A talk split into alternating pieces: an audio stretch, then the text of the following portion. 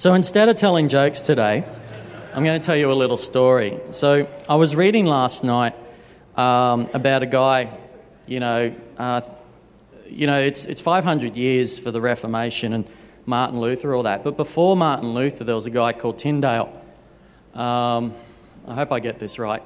Um, and he, he basically got burnt at the stake. All right, he got killed and then burnt at the stake. And he translated the Bible. So he got, he got burnt at the stake for what I'm preaching about today um, about faith, righteousness and faith alone. We got a better ring in. Do you want me to hold it closer? So um, it was so they were the, the, Catholic Church. Sorry, the church at the time, uh, not the Catholic necessarily. The Catholic Church um, was so incensed by his translation, they exhumed his body and burnt him again as punishment. So, um, lucky it's 500 years in the, in the future.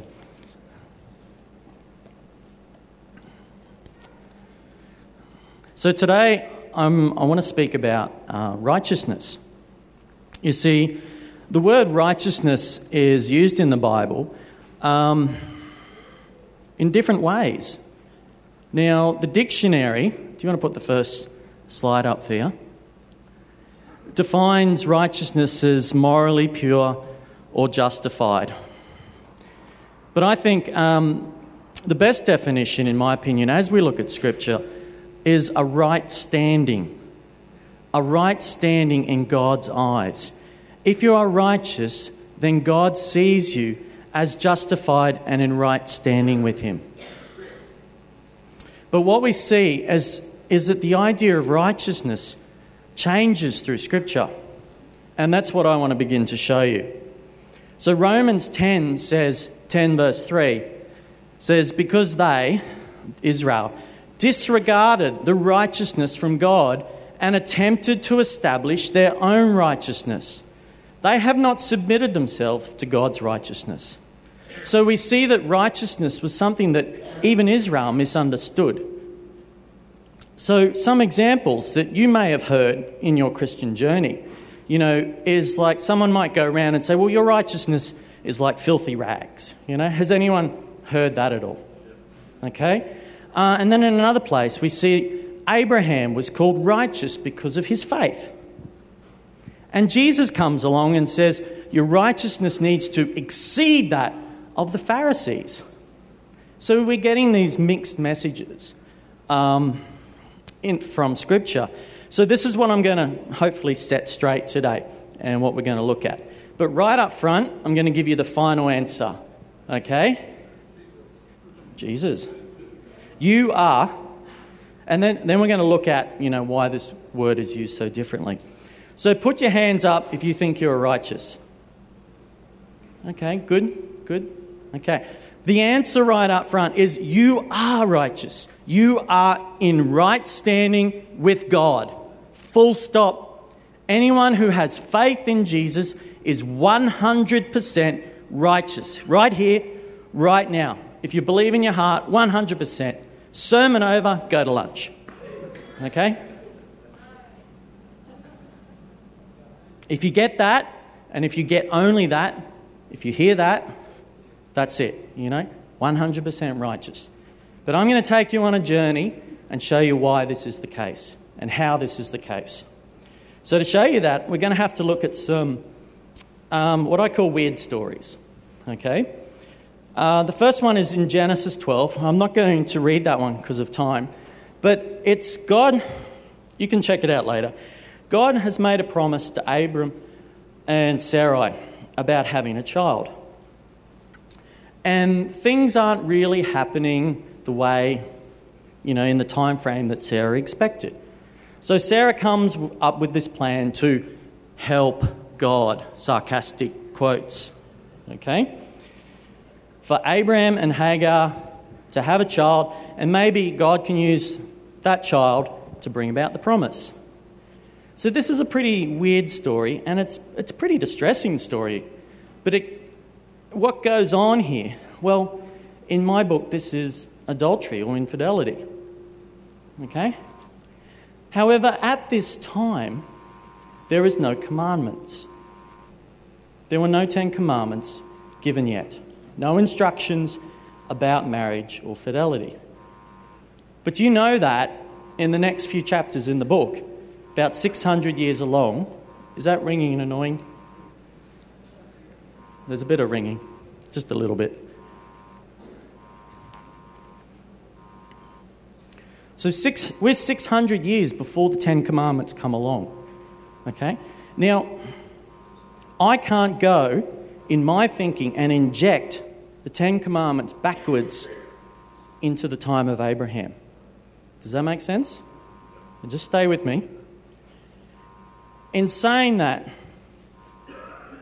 just because the law wasn't in existence, it doesn't mean that was okay.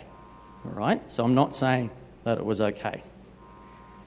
Because we see up that it causes problems.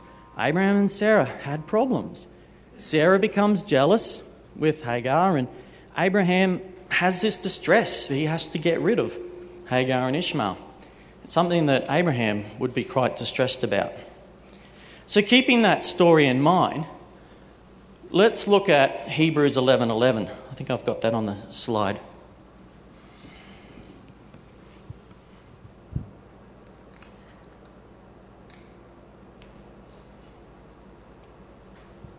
So, by faith, even Sarah herself, when she was barren, received power to conceive offspring, even though she was past the age, since she considered the one who had promised was faithful.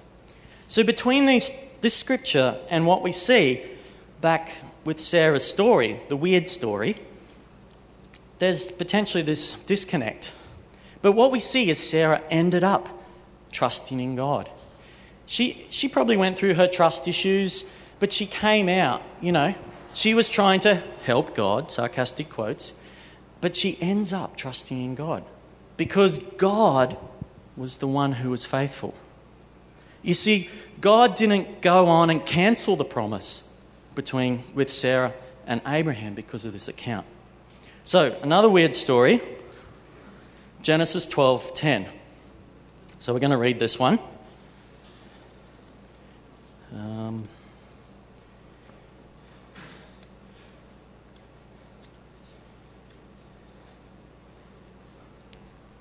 the next slide. Thanks, Leah.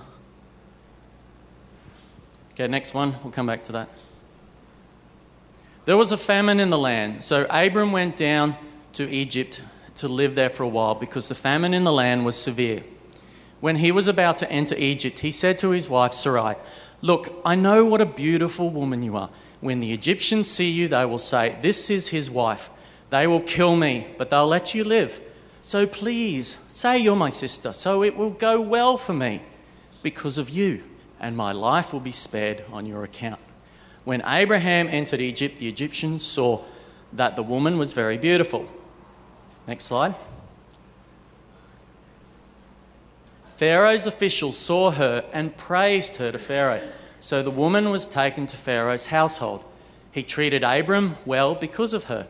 And Abram required flocks and herds, male and female donkeys, male and female slaves.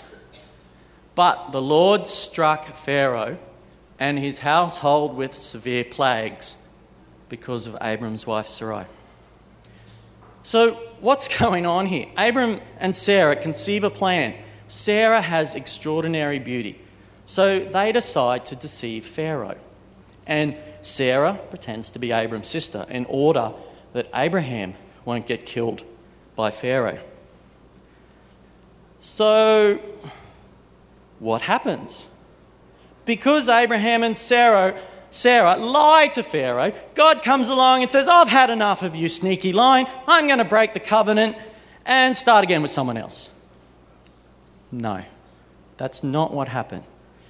But in my mind, I think, well, maybe, that makes logical sense to me.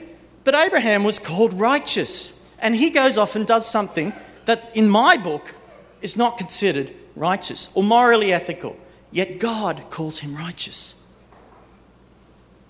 You see what's going on? You see the conundrum here? And then to top it all off, God sends plagues onto Pharaoh. why doesn't Abraham get the plagues? You see how strange that is in our thinking? It doesn't really make logical sense. You think that a just and righteous God would break the covenant with sneaky Abraham and Sarah and find someone else to make the father of all nations. But no, that's not what happens. But why did Pharaoh get the plagues? Pharaoh was innocent, he didn't know what was going on. So, what is going on? God sent the plagues on Pharaoh because of the covenant that God had made with Abraham. You see, God had made a promise or a covenant with Abraham. And when Sarah went into Pharaoh's household, the covenant was put in jeopardy. God had no choice but to protect his covenant, his promise, and therefore that's the reason he sent plagues to Pharaoh to protect the covenant. Verse 17 is interesting as well. It says, because of Sarai. You see, this is, I believe that the covenant was not just with Abraham, it was with Sarah as well. And she is the only woman mentioned in the Hebrews chapter on faith. Anyway, that's my opinion, but it's another story. So God was protecting the covenant he made with them. Ishmael was not the promised child. The covenant needed to between Abraham and Sarah for God to fulfill his covenant. You see, when we read sometimes Genesis 1 to Exodus 19, we have to remember that despite us knowing what's coming in the future, what's coming with the law, what's coming in our understanding of the rest of the scripture, Genesis 1 to Exodus 19, there is no law. The Ten Commandments do not exist yet. And we need to understand what the conditions are of that covenant at that time to understand what's going on. Because God is relating to Abraham based on the covenant of that time. And consequently, I can't inject my understanding of righteousness onto the stories of Abraham and Sarah. In that time, the covenant was if you believed in God, you are righteous, regardless of all the weirdness going on. The law is still 640 years down the road, and I cannot inject the Mosaic law back into the time of Abraham. So God had made this covenant promise, and it was what is called a grant covenant. In other words, God says, Abraham, I will make a promise to you, and if I don't fulfill it, as in I, as in God, I will become like those cows that you cut in half at the covenant ceremony. That's how serious God was about keeping his covenant. And Abraham, because I waited until you fell asleep before I showed up, you didn't walk through those cows. So there's no conditions on your side, it's all on God's side. That is God's promise to Abraham. So Abraham lived under this covenant promise, and nothing that Abraham did is going to change that grant covenant or the promise that God gives to Abraham. Abraham was righteous because of this one and only thing his faith in God. You see, go back to that timeline, please, Thea, just as an example. So, Genesis 1 to Exodus 19, right before the law, is about 80 pages in my book. But it's almost 3,000 years. Okay? I didn't work that out. So it's about 3,000 years from Adam in the beginning to just before they get to Mount Sinai. But it's only 80 pages. And we sometimes think that because the Bible is div- divided up into Old Testament, New Testament, we automatically say Old Testament is Old Covenant. No. No, there was 3,000 years where there was two other covenants, possibly more, with Noah and with Abraham.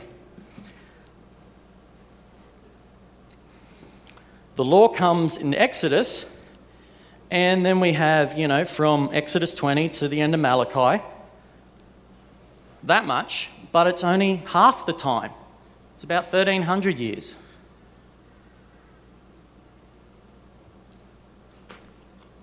Actually, I think it's a bit longer than that. 1582. That's all right. So, this is why the understanding of covenant is so important because it shapes your understanding of where you're reading in this book. And we can't automatically inject our understanding on what's going on in one covenant into another covenant. Okay? Or we completely under- misunderstand what's going on. So it's very helpful to know what kind of covenant you're reading. So Genesis 15:6 to finish this off, Abraham, your offspring will be as numerous as the stars. Abraham, Abram believed God, and it was credited to him as righteousness. He was in right standing with God because of his faith and faith alone. Moving forward, I'm going to jump 640 odd years. Through the creation of the law at Mount Sinai, we fast forward to the end of Deuteronomy. Okay? So at this time, Moses is recounting the story of Israel, how they got the covenant, uh, the old covenant in this case, how 3,000 were killed in the first day, how the snakes came, the earthquakes, the spies that went into the promised land, the exile in the desert, and he recounts this as he hands the leadership over to Joshua. Now, at this time, they're basically renewing the covenant um, before they go into the promised land. So we pick up from in Deuteronomy 30, verse 11, and we read this. So next, go to the Deuteronomy scripture. That's the one. So, this command that I give you today is certainly not too difficult or beyond your reach. Who will go up to heaven, get it for us, and proclaim it to us so that we may follow it? And it is not across the sea, so that you have to ask, Who will cross the sea, get it for us, and proclaim it to us so that we may follow it? But the message is very near to you, in your mouth and in your heart, so that you may follow it. So Moses is saying there's a list of rules to follow, and they're not really that hard. They aren't in heaven, they aren't in across the sea, they're actually right in front of you. They're actually within your reach to keep. In fact, they were written on a scroll and they were placed next to, an, next to the ark. So it was like an addendum to the Ten Commandments. So Moses says these are easy to follow. Now, by the time of Jesus, Jesus actually rebukes the Pharisees for making the law difficult. You see, I think what happened here is um, I didn't check my facts here, so I think it was after Babylon. They basically went and they, they saw that they kept breaking the law, you know, and it wasn't good. So they decided to, to make these fences around the law. Um, so even if they broke a fence, they weren't breaking God's law. So, one example of that, it's a bit like Australian, you know, workplace health and safety. You know, just build fences or more fences and more fences. So, a quick example of that was one of the laws was you couldn't uh, cook goat meat uh, in its mother's milk. Um, so, the reason, original reason why that was given was it was considered like a pagan ritual, uh, whether it came from the Canaanites or through, from Egypt. Um, the, so it doesn't really matter. But there was a fence created around it so that they couldn't, well, they couldn't eat meat and cheese together. Okay? Because if you ate some meat, you ate some cheese, and well, maybe you're boiling them together in your stomach. So this was the, the, the thinking of the fence. And then they said, well, maybe we should have meat and then cheese four hours later, sort of thing. So they're not mixed. And then they created another fence. Was like, well, you know, if I cook some meat, some goat meat, on this plate, and I wash this plate, and then I put some cheese on that plate, then potentially there might be a little piece of meat left, and I'm mixing meat and cheese when I eat them together. So they create another fence and they say, these are plates for goat meat, these are plates for milk and cheese, things like that. So they created this fences, I guess, that Jesus was not, you know, he was, he was challenging them about this. But Deuteronomy, Moses says right here, the law was within their reach. So, reading on from verse 15 See today, I have set before you life and prosperity. Well, that sounds pretty good. So, written into the covenant, if they followed the law, it would bring them life and prosperity. Reading on, death and adversity. Well, that's not so good.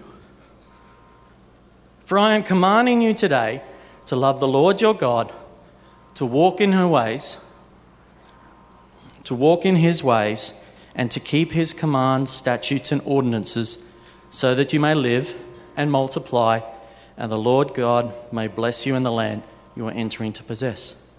So, if you follow the law, you will be blessed. That's what it says. Verse 17 But if your heart turns away and you do not listen, and you are led astray to bow down to other gods and worship, then I tell you today, you will certainly perish and you will not live long in the land you are entering to possess across the Jordan. Choose life so that you and your descendants may live. So, this is what changed. This is what the, Lord, the law brought. The old covenant was a covenant of blessings and curses. If they followed the law, life and prosperity. If they followed foreign gods, cursing and death. The entire nature of the covenant, the old covenant, became conditional. And we see this from the book of Deuteronomy all the way to Malachi. If you follow the law, you will be blessed. If you don't, you will be cursed. We see this in multiple scriptures. An example is 2 Chronicles 7. If my people, if my people call on my name, I will come and heal their land. We use that a lot, you know, in prayer things. But if you read on, verse 19, if you don't, I will come and uproot the people, destroy the land, and this place will be like a desert. I'm paraphrasing. We see this conditional language right throughout the Old Covenant. If you do good, you will be blessed. If you don't, death and cursing follow. Conditional statements are a sign that you're reading the Old Covenant.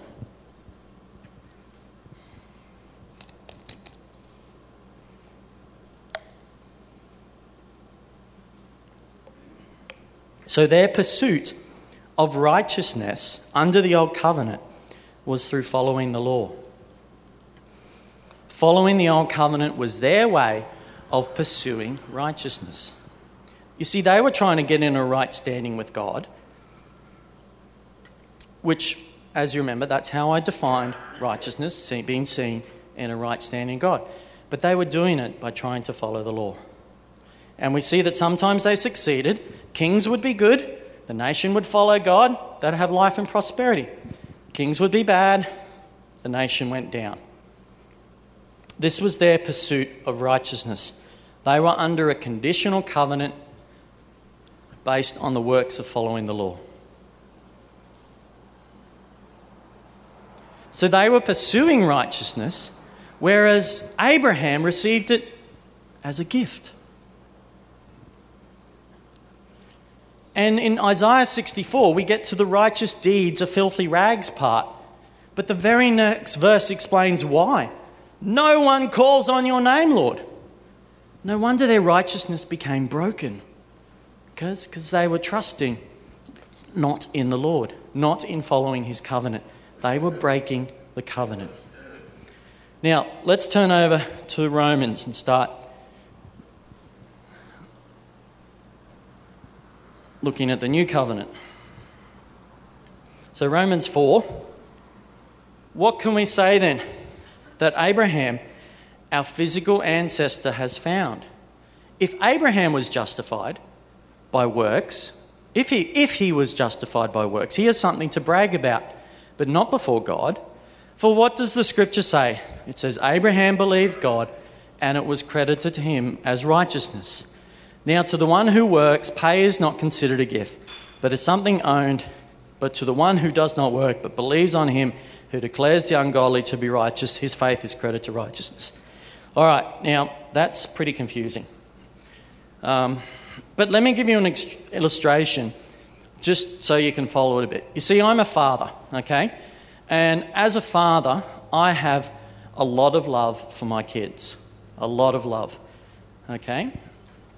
And when my kids do wrong stuff, they suffer their consequences. But I don't kick them out of the family. They don't lose their right standing with me. I call them back. I call them back and say, You're better than that. Come on, you're still part of the family. They are righteous in my eyes because my standard is they are in right standing with me because they're loved. Just like God. They can't do anything that will stop that love. They might do something that will displease me, but they still won't lose that love. Now, on the other hand, the scripture goes and says, um, if Abraham was justified by works, here's something to brag about, but not before God. All right, that's a bit confusing. So, on the other hand, my kids do something well. They achieve something well in sport or school and something, and they go on and they brag about it. I'm pleased they achieved that, but it doesn't change how I see them. Okay? Make sense? Good. So that's what the scripture's talking about. It does not add them being good to their right standing with me. My righteousness for them was a gift at birth in their case. If Abraham did something amazing, you know, it doesn't change how God sees him because he's already got righteousness. Abraham could brag and brag and brag, and God's, God's not going to change his view. You're more loved. No. It's like you're already at 100%. God is the perfect Father, much more perfect than I, and He gives us this gift of righteousness no matter what we do. He certainly wants us to do well, but if we muck it up, it doesn't change our status with Him. This is the picture of the new covenant. In Christ, we are given this gift of righteousness in a very similar way that Abraham received it, not conditional like the old covenant was. Now, but Jesus comes along and he says, Your faith needs to exceed the Pharisees, be greater than the Pharisees. For unless your righteousness exceeds the Pharisees, you will never enter the kingdom of heaven. You've heard that it was said to the ancients, Do not murder. But anyone who because anyone who murders is subject to judgment. But I tell you, everyone who is angry with his brother will suffer the same. What? You see, Jesus is coming along presenting the kingdom. And at first glance, he's saying, like, you need to uphold your righteousness. You need to be better than those guys. Okay? You need to try even harder. Because, you know, the law is no longer here, it's up here. You're not even allowed to have an angry thought. Well, my reaction is, well, that's pretty impossible. Jesus is painting the picture that however high you make the law, it's impossible to obtain righteousness unless it's a gift from God. And he goes on in Matthew 6 and says, Seek first the kingdom of God and his righteousness, and all these things will be provided to you. You see, the new covenant, when you're seeking the kingdom and his righteousness, through the kingdom, you find the gift of righteousness that Abraham was also freely given. Romans 10:3 slide please there. Next one. That's it. It's thirsty work, this preaching.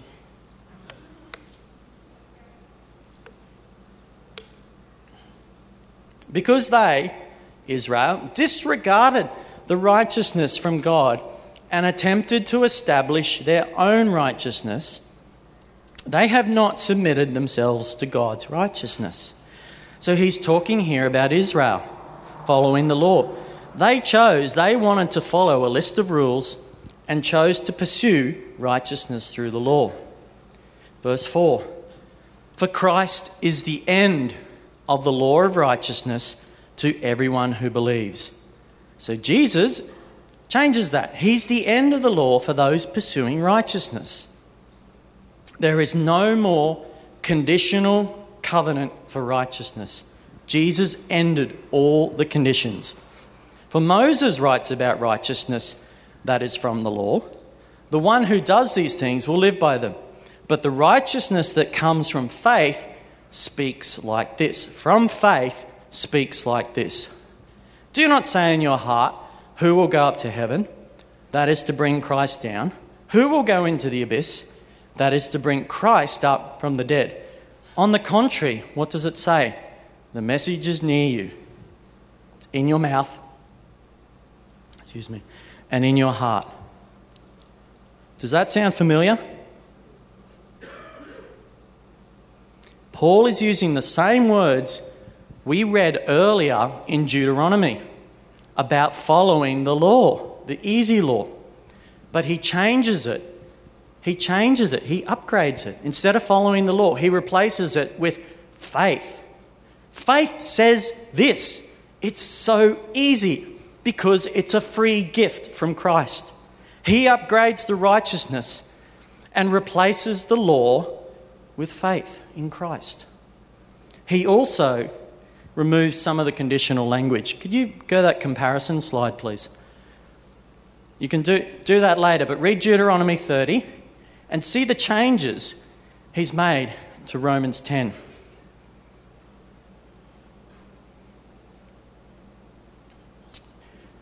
Next, um, I think we're verse 8.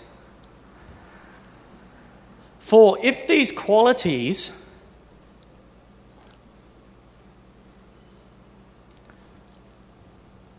No, that's 2 Peter. Go back. I'm gone too far.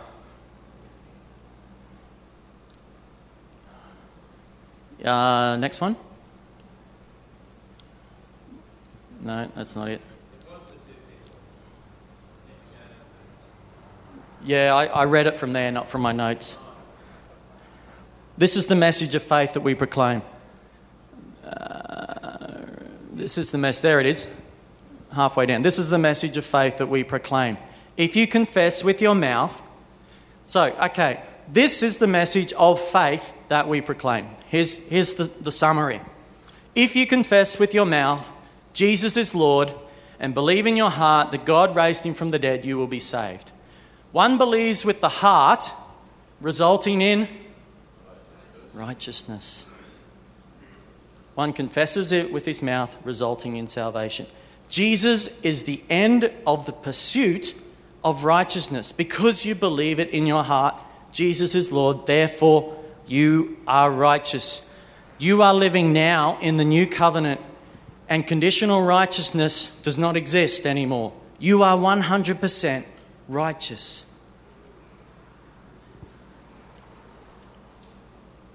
I really hope that helps. I really hope that sinks in. Now, so you've got righteousness, you've got the badge. You've got the badge. What do you do with it? You stick it in the cupboard, you die, you go to heaven, end of story. No. Tell me what you do when you get given a million dollars. Spend it, share it, all those things. Invest it. How are you going to spend your righteousness? You've been given a million, seems a little low, million dollars of currency or whatever, you know, a million dollars of righteousness in kingdom currency. There you go. It's worth more in the kingdom. How are you going to invest it? How are you going to spend it?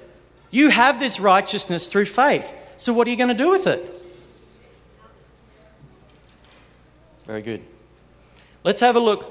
I'll give you some other ways. 2 Peter 1:10. That's it. Oh, that sort of cuts it short, but that's all right.